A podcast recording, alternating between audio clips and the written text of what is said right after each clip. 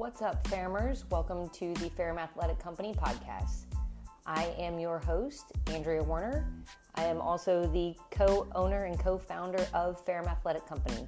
If you would like more information on us, please visit our website at www.ferrumathleticco.com. And now, on to today's show.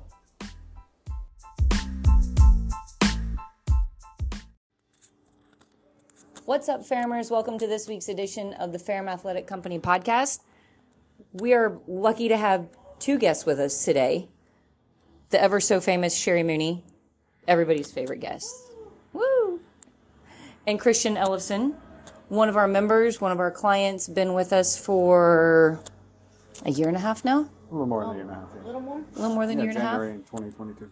Yeah, because it was um, 2022, correct? Yeah, Yep. year and seven months. Eight months. something like that. And I'm excited for this conversation. I'm more than excited. I'm actually really freaking pumped for this conversation. So And is I- Sherry, can you tell? Hey, Sherry's she's over here like twitching back and forth and twiddling her thumbs. And It's just when the microphone is pulled up. this conversation is going to be amazing, and I'm really pumped for it. Before we get into the meat and potatoes of the whole thing, give us a background on you. Tell us about yourself, where you're from, what you do for a living. Where I'm from is complicated.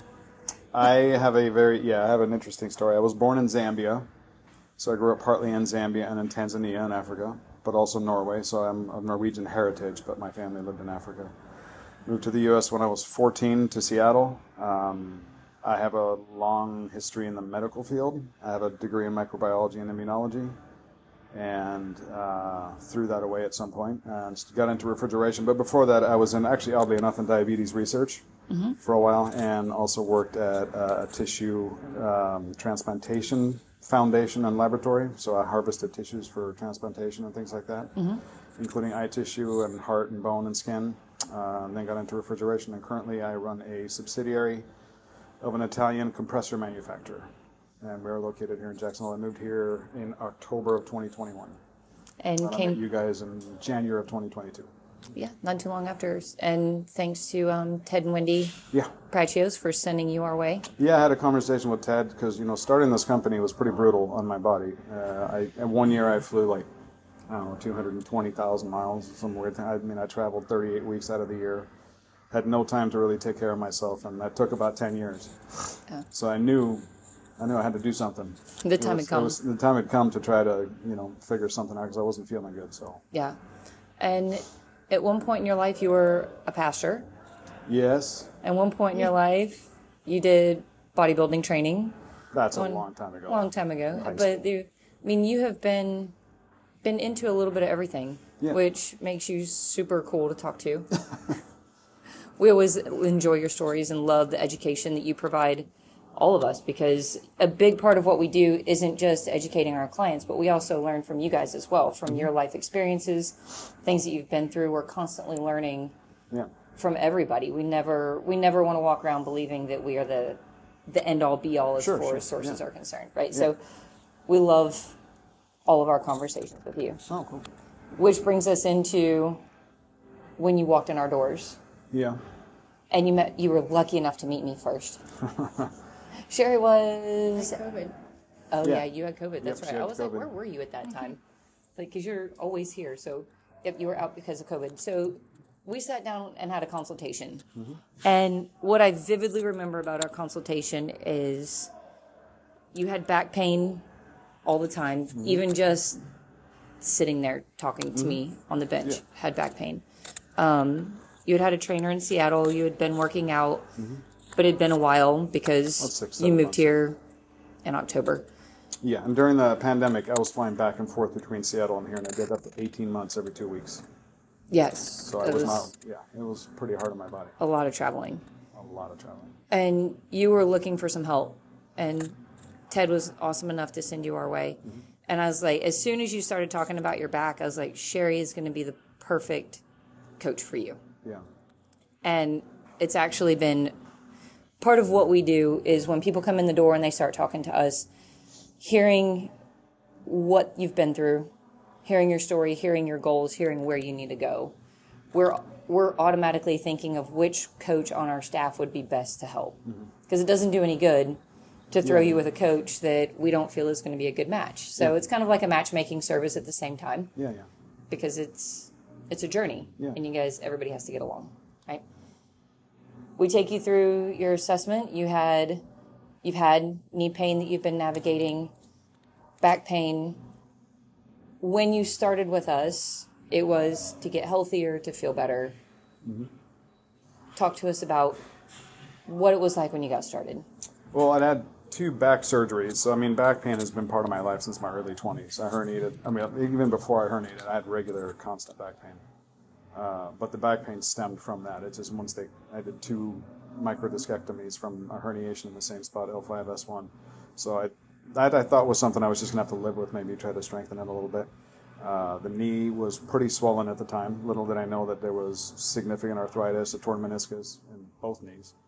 Uh, but no, it was it, it was great coming in there. It, it was pretty intimidating that little our, our little hole cupboard, our little cupboard with uh, weights being thrown around, which was not something I was used to. Even when I lifted when I was young, I mean, there were barbells being thrown over the fucking place like it was there. Yeah. That was kind of interesting. but I was like, I'm gonna give this a shot. Yeah.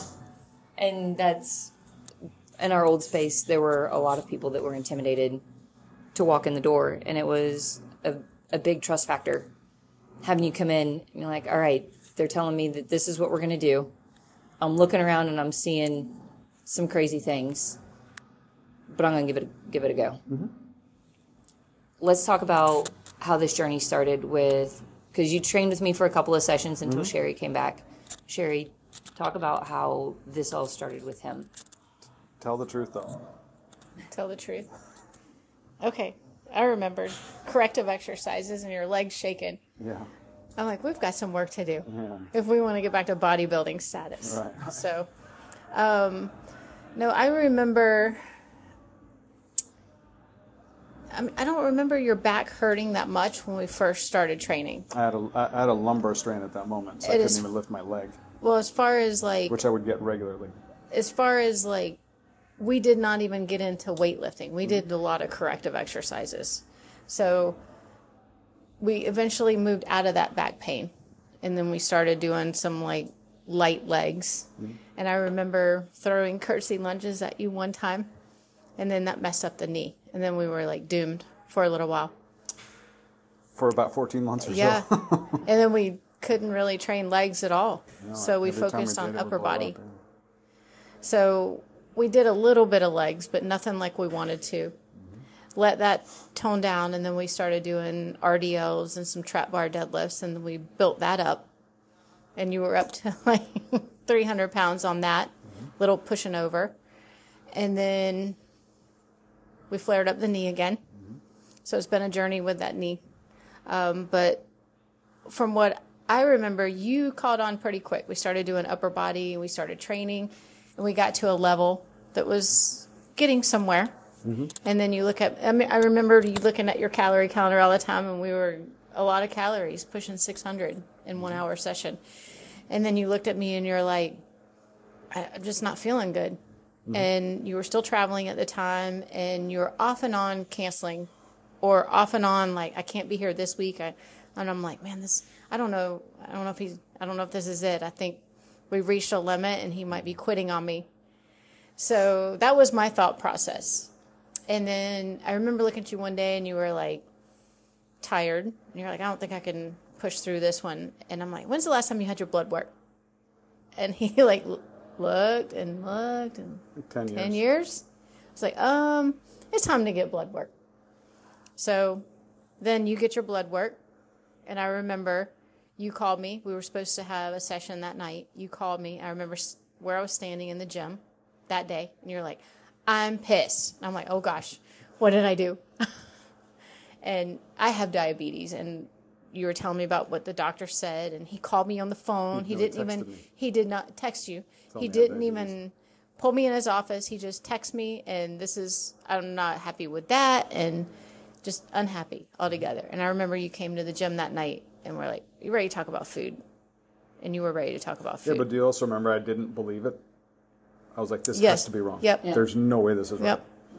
I have never, you know, it doesn't run in my family. Yes, I was overweight, but, and we'll probably talk more about that later, but diabetes doesn't come from being overweight. It comes from a lot of other factors, but mm-hmm. it just didn't make any sense because I hadn't been on the journey of discovering what caused diabetes. But I, I didn't believe it at first. Yeah, It took and me like two months to go, okay, fine. Now I'm really pissed.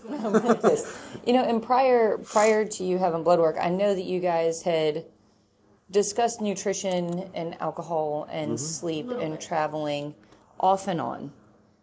And the hard part about the hard part about nutrition and in our last in my last podcast with Dr. Land, I said nutrition is one of those subjects that to me falls into like politics and religion.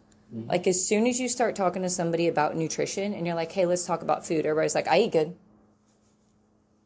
It's like the automatic response and you're like, "Okay, well you feel like this this and this." Well, yeah, but I want to live too. Or we have people that they have jobs that involve traveling, involves entertaining clients, there's going out to dinner, there's alcohol. It's a socializing part of of the job. Mm-hmm. How did you navigate that?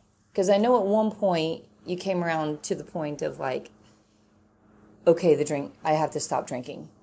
Not stop, I have to but clean up address it. Yeah. what I've got going on because it's it wasn't helping you feel very good. Yeah, so the whole thing, like I remember, because we went to Seattle right as I got for our three-week break, right as I got diagnosed with uh, diabetes. But that night in the gym, I said I'm going to go home and have a couple of beers and think about this. And Sherry was like, "You go do whatever you want, but we're going to have to deal with this." So I even still have a photo of the beer I drank because I was like, it was August 9th, so I have a photo of the whole thing. And then I don't know what it was that happened, but I just went, you know what? I have done this, I have done this, I've accomplished this, I know how to do this. So I just decided I'm going to do this. I met with a diabetes specialist in Seattle, and my A1C at the time was 8.6. And for people who don't know, that's very high. Uh, between 4 and 5.7 is normal. From 5.7 to 6.5 is pre diabetic. Above that is diabetic. 8.6 is equal to roughly an average blood sugar of 200. That means that you're walking around at an average of probably 170 when you're fasting and 250 to 300 after you eat. So it was incredibly high. But when I walked into her office, she was like, I think you can turn this around because I'd already lowered it just in like in three weeks. I'd lowered it like six points. She was like, I think you can turn this around. And so um, I was texting with her, I was trying to figure out protein, you know, how to do all the carbs. I was freaking out because I was like, how the fuck am I going to get 200 grams of protein? Because it's a lot of, when you're not used to eating that, like I can eat a good amount of protein, but right now I'm at 240. I don't understand how I do it because when I started, I could barely get like 120, 140. Uh, it was really, really difficult. But um, yeah, I mean, I just, like everything else in my life, I just decided I do not want to be on medication. I know this is doable. I started reading. I talked to this diabetes specialist. I talked with Sherry. I talked with a therapist. I was like, we got to get this figured out. And I just went ape shit on the nutrition like I do on everything else. And first went really low carb. I didn't go keto because I didn't want to. Because from my days in microbiology, immunology, that actually damages your body a lot more than people think. It's actually really dangerous the way people sort of sell that as the solution to things. It's really dangerous. Agreed. Um, so I didn't want to do that. So I didn't do any more than 70 grams of carbs per day. And I think my calories were between 1,800 and 2,200. And so in a matter of three months, I had the diabetes reversed. My numbers were no longer diabetic. And that's quite a feat, to be honest with you, to drop, what was that, 32% in A1C in three months is massive. Yeah, that's a big deal because usually most people automatically say, "What medication do I need?" Right. And for you, medication was not an option. No, That- not, not unless somebody was going to look at me and say, "Look, you cannot reverse this. This is this is too late. There's Right. there's just too much damage." Yeah. But she is an amazing diabetic specialist, and she was like, "Go do this. Yeah. Go do this." Nutrition and exercise. Yeah, but you got to remember, there's a difference between reversing it, uh, being in remission, and what I call curing it. There's three different categories, and so the first three months I reversed it. That means your numbers are normal, but you're just managing them. You haven't done anything yet other than lower your blood sugar. Yep. So let's your beta cells in your pancreas are still damaged and not functioning. let's define all three. Well, these are my definitions. These aren't like, if you look in a textbook, you're not going to find this. This is what I learned as I talked to people and, and found that, you know, because first of all, diabetes is profoundly complicated. There is no direct explanation for most things having to do with diabetes, other than the fact that they have number thresholds for what they consider to be normal, pre-diabetic, and diabetic. It's super confusing. One physician will say that a fasting blood sugar of 120 is actually okay. But the American Diabetes Association says that a fasting blood sugar of 99 is as high as it should be. They, they have each group has different standards because every human being is different. So my fasting blood sugar, even though I'm doing really well right now, is anywhere between 79 to 120. But my specialist has no problem with the 120 fasting blood sugar because she knows I'm a tight ass, I'm stressed out, and so I'm going to have higher fasting blood sugar, especially when I wake up. Anyway, so the three um, the three things are you can reverse diabetes by losing weight, going on keto, which is super popular. Lots of people go on keto and they stay on keto and they don't need medication. And it's wonderful. Damaging your body in other ways. You're stuffing your liver full of fat and all kinds of other terrible things happen. But right. you do reduce your blood sugar because if you're not eating, eating any carbohydrates, your body's not releasing any blood sugar into the bloodstream. It's not dumping it. so spikes. reversal is just you get your numbers into a range that's no longer diabetic. You can reverse it, and then you have a meal of pasta or pizza, and you're right back to diabetic practically immediately because right. your body doesn't know what to do with it. Yeah. It hasn't known for however many years. Uh, being in remission is a process whereby you then learn to reintroduce carbohydrates, which Sherry remembers. We started to increase the carbohydrates, and I watched, okay, what does my body do? So I wore a continuous glucose monitor, which was a lot of fun. Yeah. yeah. Poor Sherry got text every five minutes. Look at this. Look at this. oh my God. Look at this.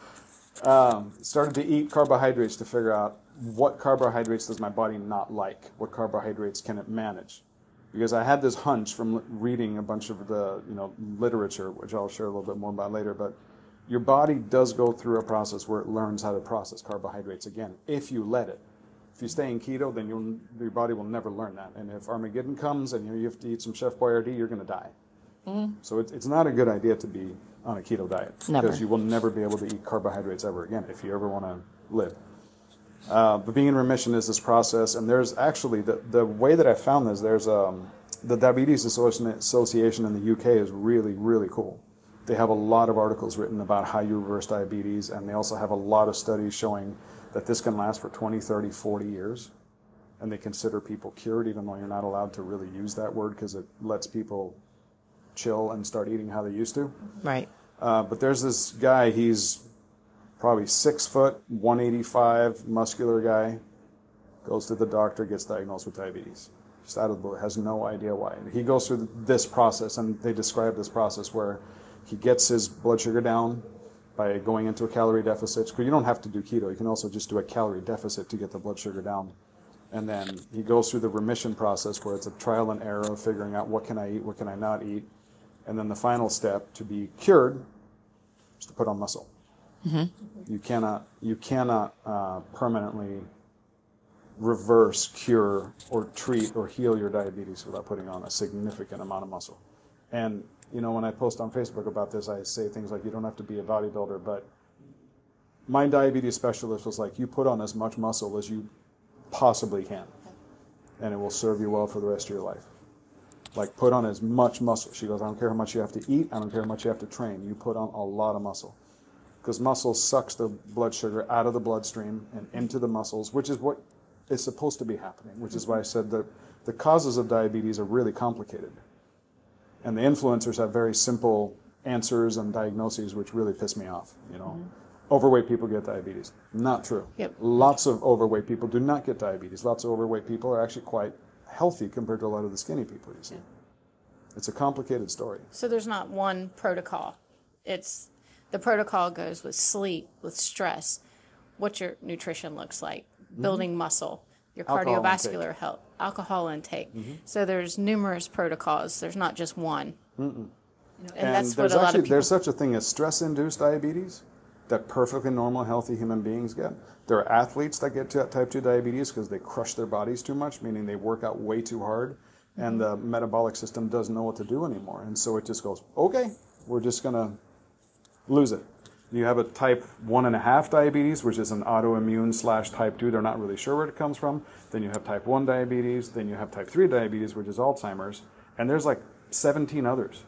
there's so many different ones, and doctors I feel bad for because they're trying to address uh, an epidemic in this country where people come in, they're told they get di- you know, they have diabetes, and they say, look, you really need to get a handle on this by eating healthy and getting in shape. And the exercise isn't just to lose weight; it's to reduce stress. Uh, most people don't want to hear this. Most people are like, yeah, yeah, yeah, yeah, whatever. We're, I'm not interested. So doctors get a bad rap for not telling people what I discovered.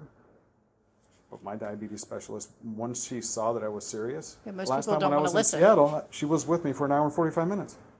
Awesome. How do you eat? What do you do when you go out? I want to know. Can you wear a monitor for me so I can show it to other people? I mean, she was like, finally, somebody wants to actually do something about this. Yeah. They will sit down with you and do that. And not but not if you come in and go, I'm not, I'm not doing that. That's too hard. Yeah, absolutely. Well, then And- here's a pill. That's all I got for you. easy. And it's frustrating because you are walking proof. You've been here with us. I mean, we have seen your before and after in every in every way. And everybody always looks at before and after like, "Oh, he looked like this before and now he looks like this after." Mm-hmm. But there's there's blood work to this. There's overall health to this. There's I mean, there's so much that goes into it. But between you and um, our client Ingrid, the two of you have had this unbelievable life change. Mm-hmm. And so many people come up to you guys that you've known for forever and they're like, oh my God, what have you done? Hmm. And both of you give the same answer of nutrition and exercise. And everybody's like, no, no, no, like really, like what's your secret? Like what did you really do? Hmm. Like what fat burner did you take? Like what supplement have you taken? Like what shot have you taken? Like none. Hmm. Like it's been hard work and nutrition and education and nonstop paying attention to what my body needs. Mm-hmm. And people have looked at both of you and been like, okay, well, whatever it is that you're doing works. It's like, it's, no, it's not easy. It's simple. It's simple. Yep. It's It- really hard. It's, it's hard to, to mm-hmm. stick to. It's hard to work out. It's hard to be dedicated to. But as far as like what it takes, it's simple. Like, you, when I look at your breakfast, it's simple. Took a long time to get to that breakfast, though. It did. Took a look a long time to figure it out because as Sherry and I started talking, Sherry eats a particular way that does not work for me. Yeah. Like, So I remember sitting in my office the fourth day in a row chicken. trying to eat chicken and a little bit of cheese and some avocado, and I threw up. And I texted her and with a few f bombs, and I'm like, I can't effing, I can't fucking do this any longer. I cannot eat like this. Then I started to read about bodybuilders, and I love milk.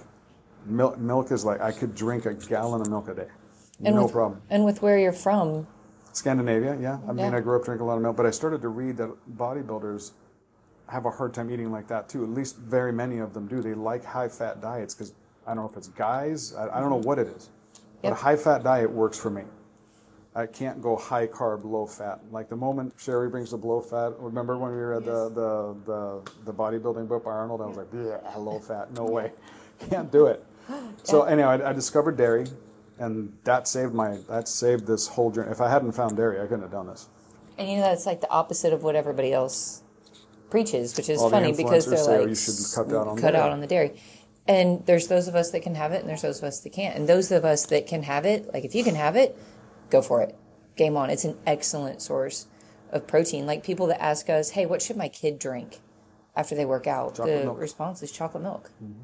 It's the best thing for a kid to drink mm. after they work out. It's Maybe a loaded with natural calcium. chocolate milk. Yeah. Yes, please don't get like the, the high fructose corn syrup chocolate milk. Um, it replenishes glucose. It's loaded with protein. It has calcium. It helps build bone. I mean, mm-hmm. chocolate milk for kids growing up after they work out, go for it. Game mm. on. And as adults, if we can handle it, awesome. Load it up because it's the same thing. It's an excellent source of protein.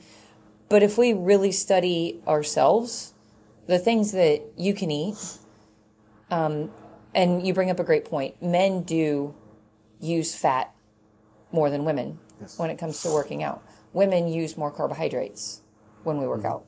So men have a tendency to be like, listen, I feel better If I eat high fat. with more fats in my diet. Whereas women are like, hey, listen, we feel better with more carbs in our diet. Mm-hmm. Um, but we're all different. Like the even the things that Sherry and I do a fairly similar diet. We do fairly similar workouts. There's things that she can eat that I cannot. Mm-hmm. And I'm like, listen, my stomach can't handle that. And it's healthy stuff like cabbage, sweet potatoes in high volume. Um, here recently, I found out oats. These are things that everybody would deem as super healthy. Whenever I eat them, they literally tear up my stomach. And the body processes things in different ways. Mm-hmm. And it can attack your, the food that you eat, mm-hmm. basically, as you're digesting it. Um, as it breaks down, the way the body uses it, disposes of it, processes it, we go back into this diabetic conversation that can be related back to food and how the body breaks it down and uses it. That no, you don't have to be an obese individual mm-hmm. to have diabetes. Not at all. You could be walking around looking like a super fit dude. I mean, I've seen super fit people walking around eating Froot Loops and gummy bears and all sorts of stuff, and they're like, "But I need this for my workouts." And then enter type two diabetes. Yeah, and some people get uh, non-alcoholic fatty liver disease out of nowhere. There doesn't seem to be a reason as to why it happened. This guy, this this uh, article I mentioned from the UK, was exactly that. He he was a fairly fit dude. I mean, he was not out of shape at all, but somehow fat got into his liver and into his pancreas, and that causes diabetes. Might have been stress. Th- They never figured out what did it for him, but it is it's just it's really unfortunate to listen to these uh, you know influencers say things like you know if you're overweight blah blah blah you're going to get diabetes. That's not true. Yeah. Not true at all. In fact, there's an endo- uh, endocrinologist that I follow that Sherry introduced me to. He's the um, guy that rags on processed foods all the time. Oh. I I think you know I'm talking. He's a pediatric neuroendocrinologist, and he actually his, he contends that the, one of the main reasons for diabetes is yes, processed foods, but stress. Stress. I'm Stress sorry. is massive because I've gone through. I have something called complex PTSD, and Sherry knows about this. But when I have episodes where that kicks in and my stress level, my anxiety level, or panic, whatever you want to call it, kicks in, I've seen my blood sugar go from the high 90s to 250 without eating food. I believe So it. you can imagine the impact that has if you add sedentary lifestyle and food to that mix. Mm-hmm. and you know, it's Which brings up a point. Remember when you had the monitor and you had a stressful meeting and you went mm-hmm. in and it stayed there? Yeah, it's, And and, it stays there. a Your body doesn't know what to even. Yeah, You that's why you started walking a lot. Especially that's how our journey started. Yeah. Mm-hmm. Like after a meal, let's go for a 15 minute walk. Now we're doing like miles at a time yeah. because we got obsessed. no. You guys are 15 minutes is great. That means let's times three. Actually, I do 25 minutes at a time, twice a day, before I come here. Yes, I know. Uh, you two are two of my favorite ob- Yes. obsessive people. Um, you know, you bring up a great point, and if your amazing wife was here, I would tell her about, like, praise her for this book that I think she gave it to Sherry as well. It's called When, the, Body, Says, no. Oh, what an incredible book! Yeah. I just started reading it. I'm only 20 pages into this book because I read it at night, like a mm-hmm. couple pages before I go to bed. I'm only 20 pages in, and my mind is blown on And this if, book. and if you've ever had any trauma in your life, you you will cry when you read this book because a lot of stuff will start to make a lot of sense.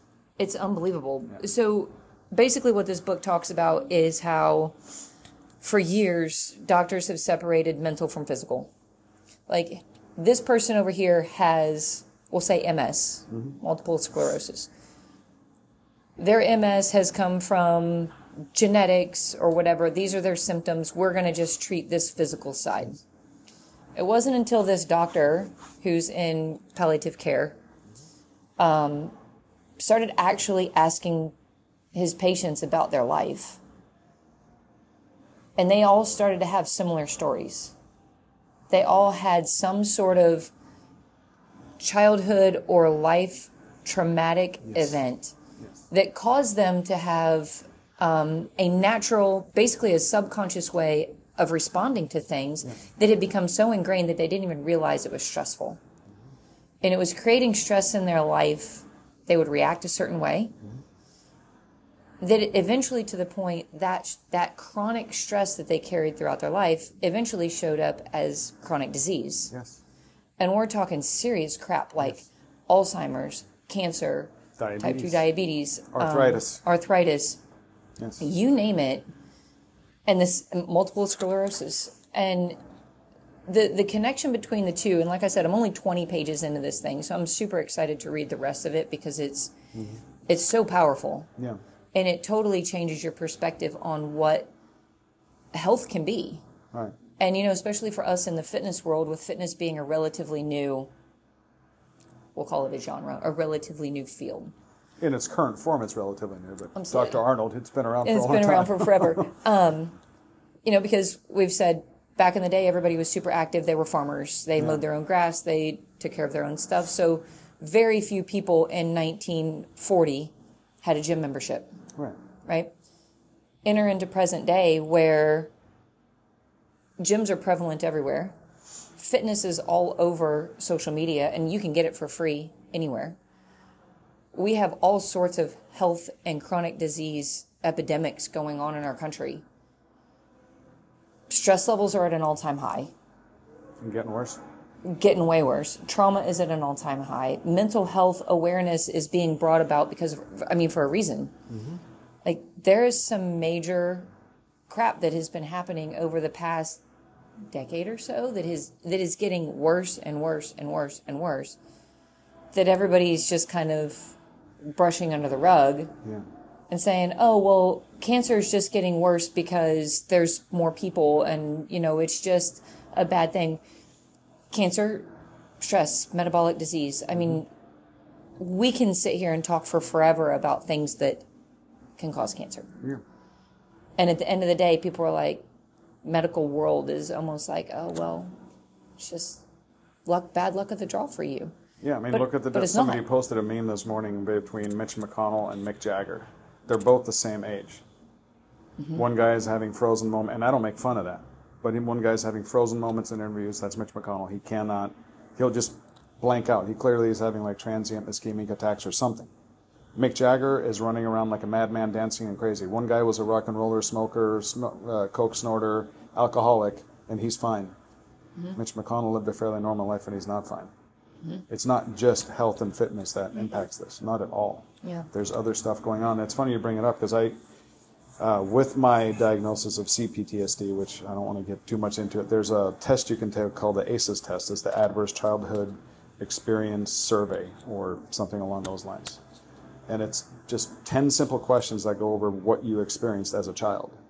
And most physicians will do this if they suspect, hey, you know, this person has chronic illness. We need to figure out where this came from. And since they introduced it like in the 90s, that's where a lot of this. Re- that's where this book comes from.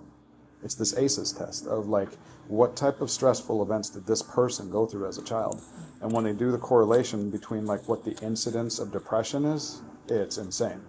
What the incidence of diabetes is, it blows your mind a person that has an ACEs score over three or four has like a 4,000 times greater chance of developing diabetes than a person who has a score of one. Yeah. And you know, Like it's verifiable. Like this person is most likely going to get diabetes at some point, whether they eat poorly or not. Yeah. And you know, Eating if, well helps, yeah. but it's not what causes it. It's not the number one protocol. You know, and if people if people really understood the power of their actions, the mm-hmm. power of their words, the mm-hmm. power of the way they treat each other, mm-hmm. I fully believe that people would be different. Oh, yeah. They would act different. Like, Or the way they treat themselves. yeah, the way they treat themselves, Self-care. absolutely. Um, the way we talk to ourselves, like a lot of that plays a big role in in our overall health. And people neglect it, thinking that we're listen, working out and health is super simple. Just eat less and move more. Right. And you want to talk about the most frustrating thing that we battle on a daily basis in the fitness industry is eat less, move more. Mm-hmm. Like you talked about earlier, you can cause some serious damage by working out a lot and pushing your body into high intensity. I mean, we know a did. woman. you did it. We know. We know a woman that in her man late twenties, early thirties, maybe sent herself into menopause. Mm-hmm. Like smashed her hormones so bad. Mm-hmm. Yeah. Menopause. Yeah. Like that's some messed up crap. And if people really understood all of that, like the weight of stress, the weight of what pushing the human body, the human body is breakable. Hmm? Very much so. It'll break. Your metabolic system won't break. Yeah. That's I mean, the hardest part about being human is being human. Yeah, I mean, I think in January, February, March, somewhere around there, I was still going fairly low carb, and Sherry was trying to get me to eat more. It was really hard because I had dropped 52 pounds, and the new feeling of leanness is pretty cool, you know. Right? It was really, really scary for me to start eating again, and so without telling her, I was like, I would like fast for a day to make up for a cheat meal or something. But in addition to some really stressful trauma type type stuff I was dealing with, uh, I was in New York, and my body hit a wall where every joint swelled up and I was texting with Sherry saying like I can't even walk like I can't I cannot move I don't know what's what the hell is going on it felt like I weighed like 5,000 pounds mm-hmm.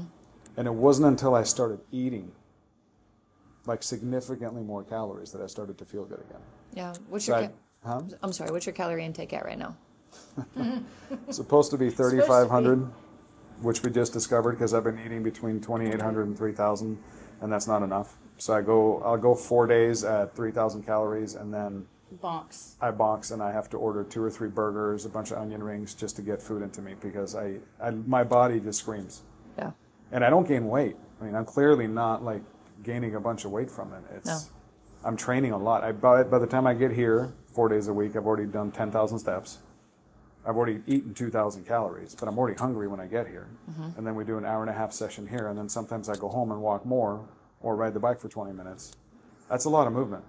And let's talk about this. So this is really cool. And this is going to blow people's mind. At the beginning of the show, you talked about eating 1,800 to 2,200 calories, right? We also talked about putting on a ridiculous amount of muscle. Mm-hmm.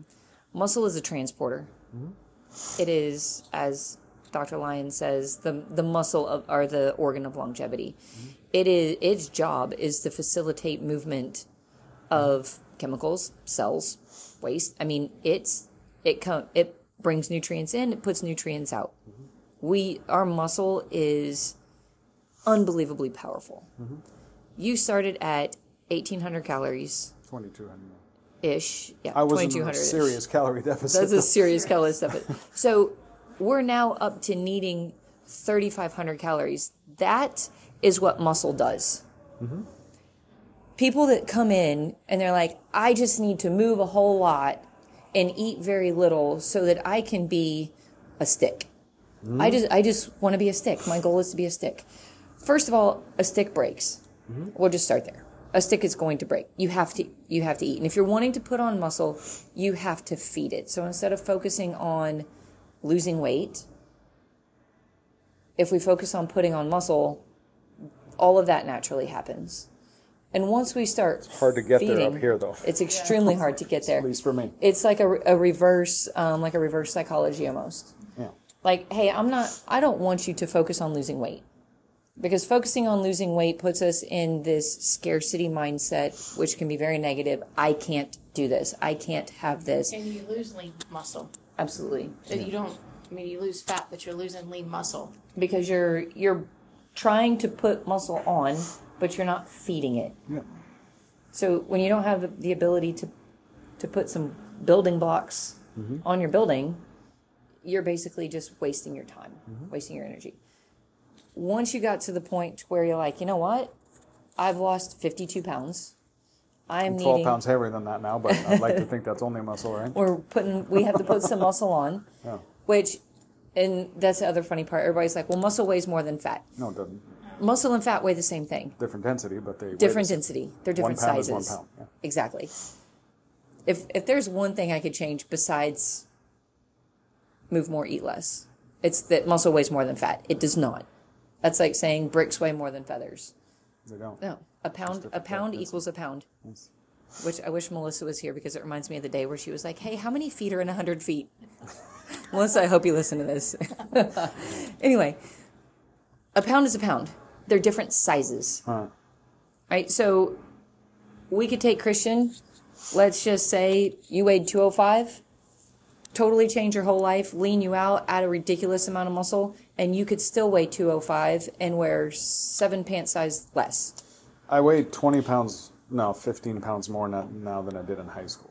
Mm-hmm. But I'm definitely a lot bulkier than when I was in high school. Meaning, like, but I'm still I'm leaner but bulkier. Meaning, I, Yeah. I have more muscle on me than I, I did when I was in high school. Yeah, and it takes a ridiculous amount of calories to feed that muscle. Like muscle is very And expensive it's tissue. frightening to to eat that amount of food is not easy. It's No, actually it's really hard. That's a lot of food. People don't realize that's a lot of food. You spend the majority of your day chewing. Yes, I do. Or my meals are anywhere between 1,000 and 1,500 calories. And I need that much to not feel hungry anymore. I, Mm-hmm. she, she'll tell you. I just ate four burgers. How can I still be hungry? How is it possible? and nine eggs. but he even had to change suit brands, the suits that you used to wear to work. Oh, yeah, yeah, no. The no. lady finally was like, This lady at um, "You can't even use that suit anymore." Yeah, I've gone go through with- three wardrobe changes, but now she wants di- different suits because my body type is different. Like everything about my body changed, so she wants a different um, what, style of What brand was it? Hugo Boss. Hugo Boss is what she, what she wants Yeah. to put me in, something like More that. For lean men. people, which for me to hear that, I, t- I almost cried. I was like, "What? You're saying I'm lean?" You know, just just to hear that is is kind of a, a weird experience. Yeah, it's it's a totally. But one thing I was going to say about eating less and moving more, one thing, I mean, and I hope everybody that gets diagnosed with diabetes does the kind of research I did, but there's a bunch of people out there who are non-diabetics who will wear these continuous glucose monitors and they'll share, they'll share their story online of what that looks like. People don't know this. Do you know what happens when you do not eat enough? Your blood sugar skyrockets because your body doesn't know what else to do other than to try to break stuff down and release blood sugar into your bloodstream. So, people that wear continuous glucose monitors or non-diabetics will fast for 24 hours and then eat something, and the blood sugar goes over 250. Mm-hmm. Because your body's not meant to fast. Sorry, intermittent fasters, it's not healthy for you. Agreed. No matter what an influencer says, you got to look at the data, which shows that it's not that healthy for you.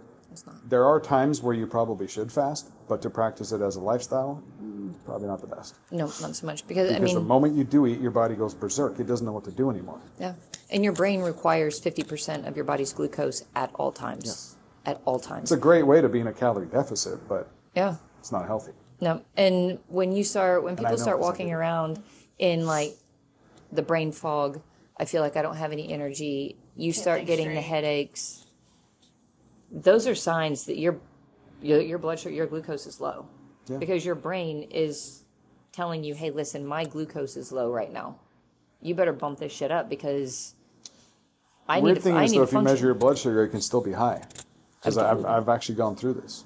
But your body is still in that fog because it's Mm-hmm. not utilizing the type of glucose it wants to utilize. It's pulling it from other stores it doesn't want to pull from. right. So yeah, it's, some people will will be low. For me, if I fast, my fasting blood sugar can go up to like 120, 130, It goes through the roof. 140. Yeah. Because my body is going, hey, we don't have any energy. Whereas, Let's pump a bunch into the bloodstream so he can do something. Yeah. whereas if you're eating meals Then regularly, it's more level. Yeah, it spikes, but it goes down because Yeah. your body produces insulin, your muscles are sensitive to insulin, and it drops the blood That's sugar. That's usually what for you? What's that? 80, 90, right? 80, 90. So my fat, my morning fasting blood sugar can be high because I tend to wake up pretty stressed out. Shocker.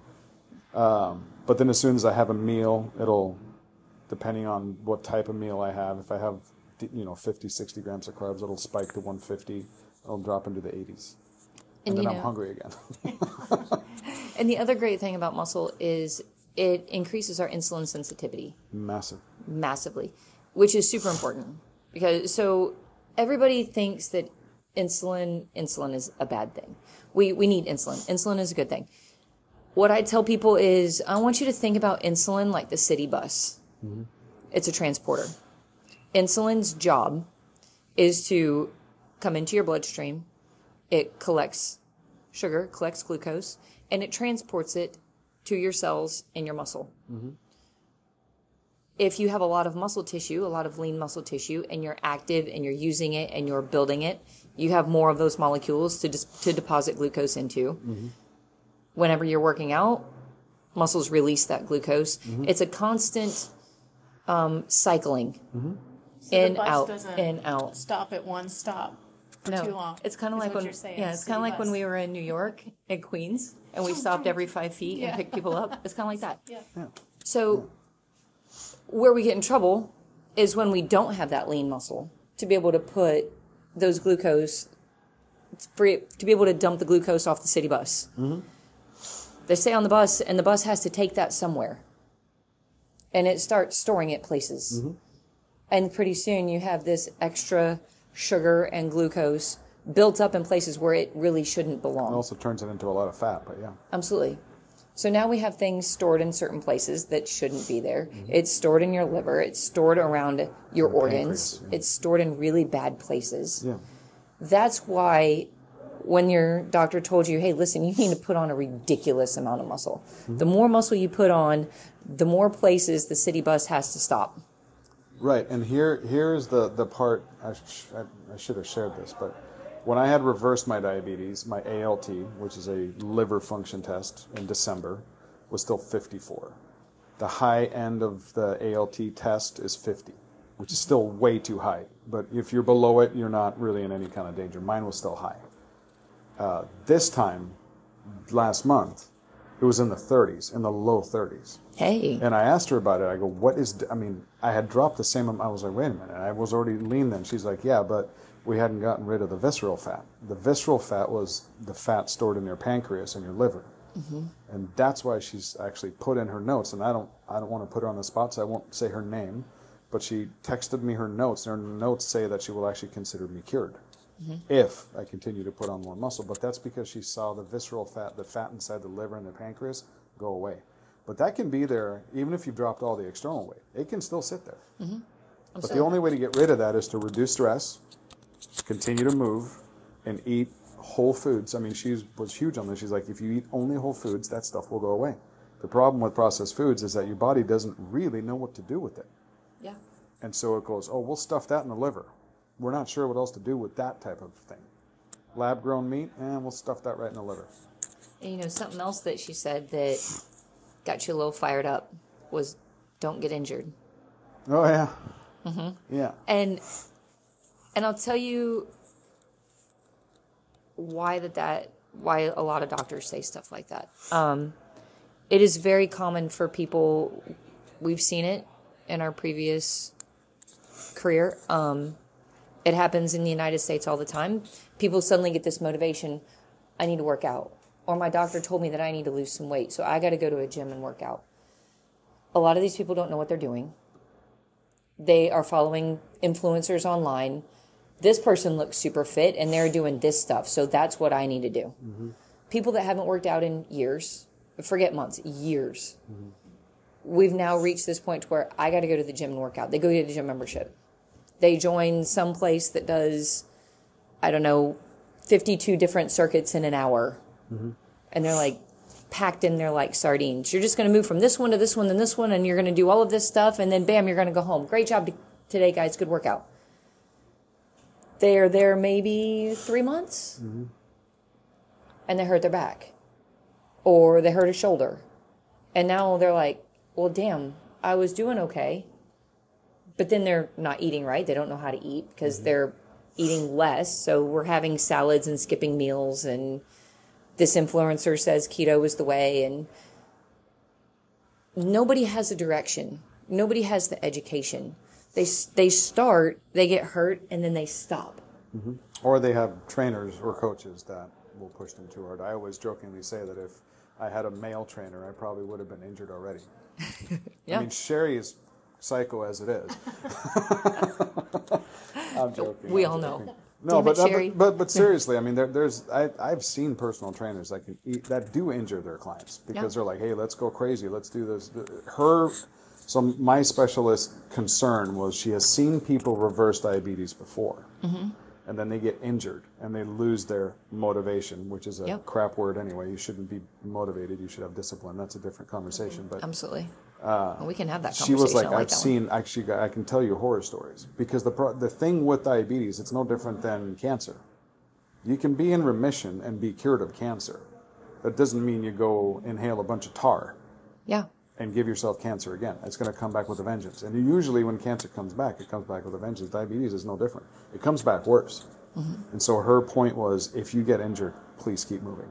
Do not Yep. stop moving. Whatever you do, you have done this. Keep doing this. Yep. Keep eating as much as you want, as long as it's whole foods. But don't Glue your arm stop. back on. Look, Glue your just arm back on. stick your arm back on and keep going. it's a flesh wound I think it's just it's really sad that her career is filled with these stories where Yeah. she sees people do what's really hard and then they get excited.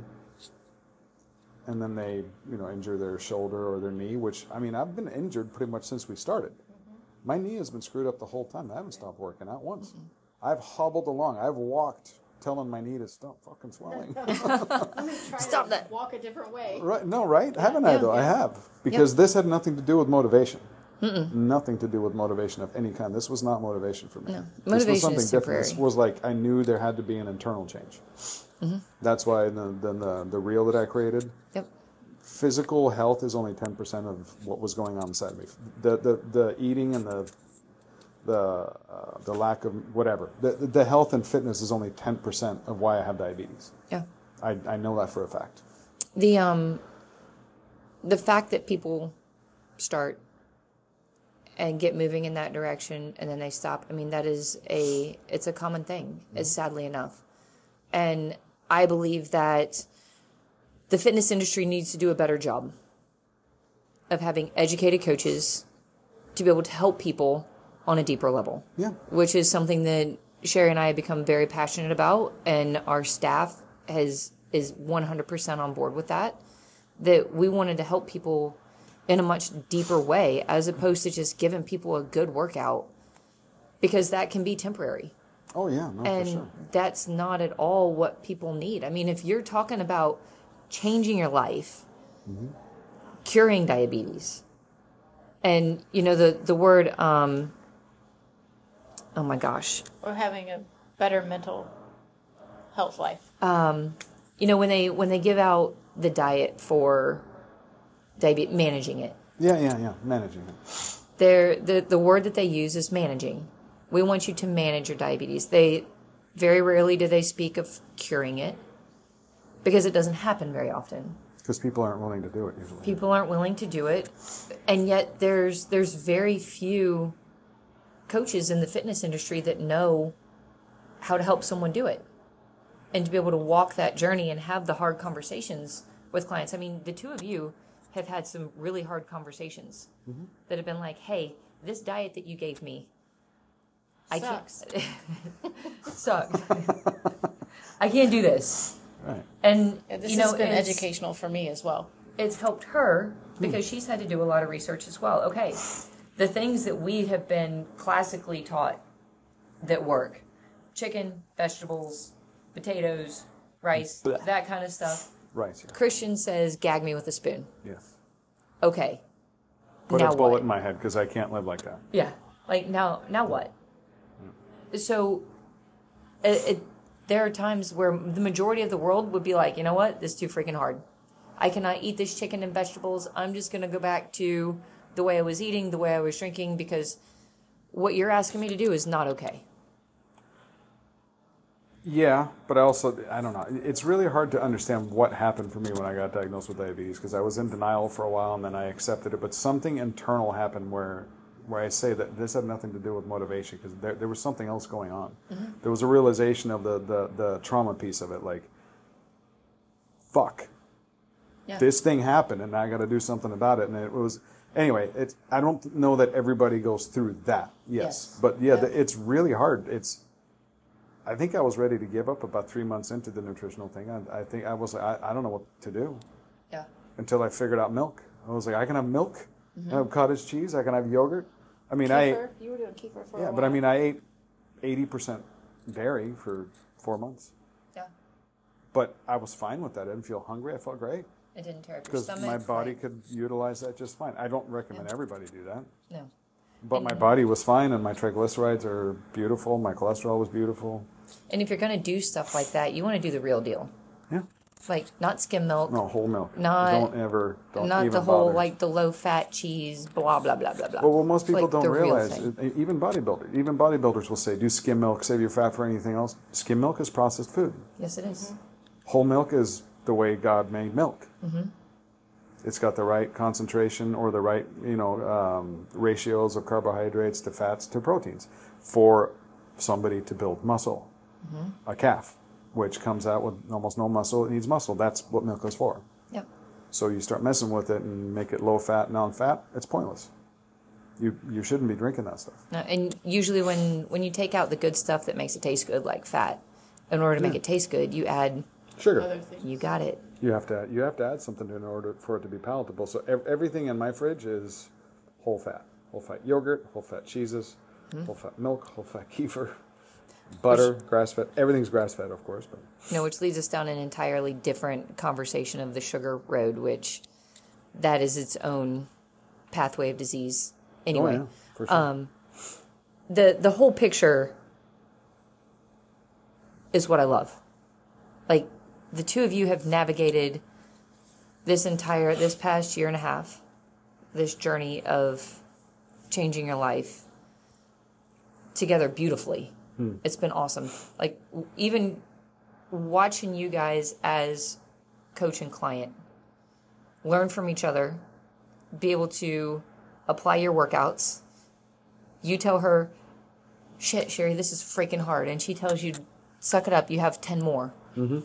You know, there's, she knows when to push, she knows when to stop. right. She knows when to say, Kristian, we need to do this. We need to look at this. It's very rare that I say I'm done though. But when I say Very I'm rare. done, she knows I'm she done. knows I'm done. It's like he's done Yeah. Just like because he normally doesn't say he's done. And just like the bench press, you know, we started bench pressing and it started bothering your shoulder. I'm like, A lot. Are you ready to take it back and really Yeah. learn how to bench press? And Yeah. we started over. You know, and that you want to talk about something that takes um, being really humble, which is something that we have seen a lot of people not be able to do. Is to say, okay, listen, I need to dial it back, relearn, and and there's been a lot of this. I mean, for all three of us in our lives, okay, I need to dial it back because I need to relearn bench press. I need to relearn nutrition. I need to relearn communication. And that's life. And that's part of what our entire health picture looks like. Going back to talking about um, trauma and stress, if we can all be more aware of things where- in our lives where it's like, okay, hang on, I need to just take a step. I need to think about what's really happening right now and then make a plan to move forward. Right, right. And it totally changes the whole perspective of your life. Yeah, so I mean, the one thing I, I I wanted to share is that uh, both in my business life and pretty much every part of my life, I've never had any problem going to somebody and saying like, "Hey, I, I don't know what I'm doing. Can you please help me?" Mm-hmm. M- most most people I know, even in the business world, lack that skill And that's of an, going and saying, "I don't know what I don't know." Yeah, it's an incredibly important skill. And I went to Sherry and said, "I don't know what I don't know." Yeah. Now she didn't have all the answers, and I threw up. The chicken and avocado, but I figured it out. But I mean, I was like, that's what I meant by not having motivation. It was the willingness to go. I have to relearn whatever it is I was doing wasn't working. I want to feel better. That's different from motivation. You know what I mean? I want to Mm-hmm. Feel different. Yep, that's a much deeper. And health and fitness is ten to twenty percent of that. yeah, The other part is therapy and other stuff.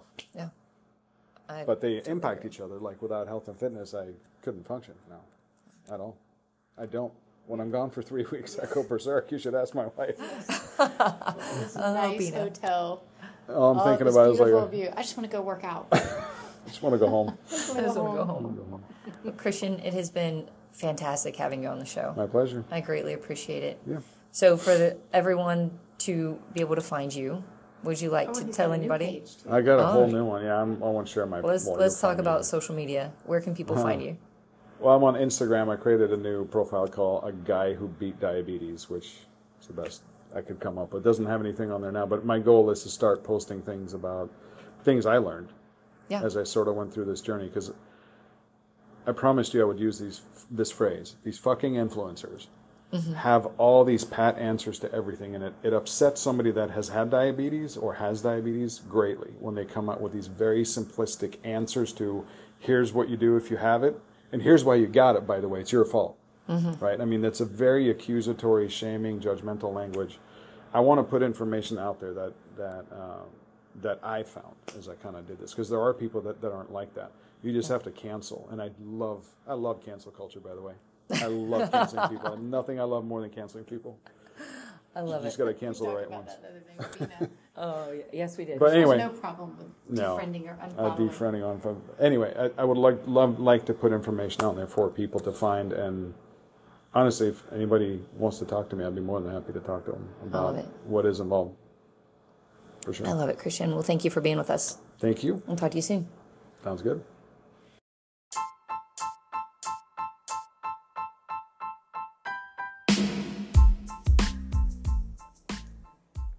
Thank you for listening to this episode of the Ferrum Athletic Company podcast. If you like the show, please leave us a review, share it with your family and friends, share it on your social media platforms. Our mission is to build better humans through the education of health and movement.